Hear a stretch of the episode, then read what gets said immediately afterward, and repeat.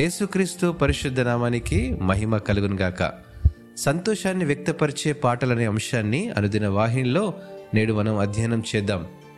మీకు ఇష్టమైనటువంటి పాట ఏది అని ఎవరైనా మిమ్మల్ని అడిగితే కొంచెం కూడా ఆలోచించకుండా వెంటనే పాడేస్తాము. పాటలు మన ఆనందాన్ని వ్యక్తీకరించడానికి మరియు ఆ పాట చరణాల్లోని పదాలను గుర్తుంచుకోవడానికి మనలో అదొక అందమైన అనుభూతి.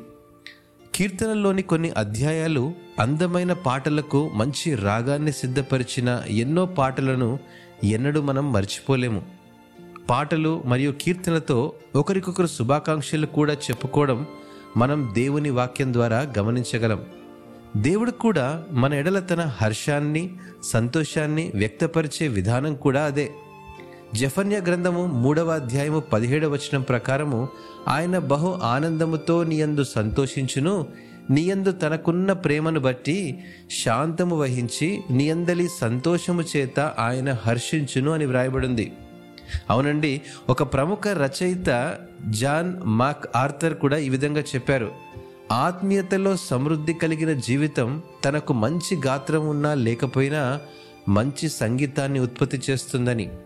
సంతోషభరితమైన క్రైస్తవుడు ఎల్లప్పుడూ దేవుని పాటలతో స్థుతిస్తూనే ఉంటాడు. పరిపూర్ణమైన జీవితానికి ఇది ఒక నిదర్శనమండి.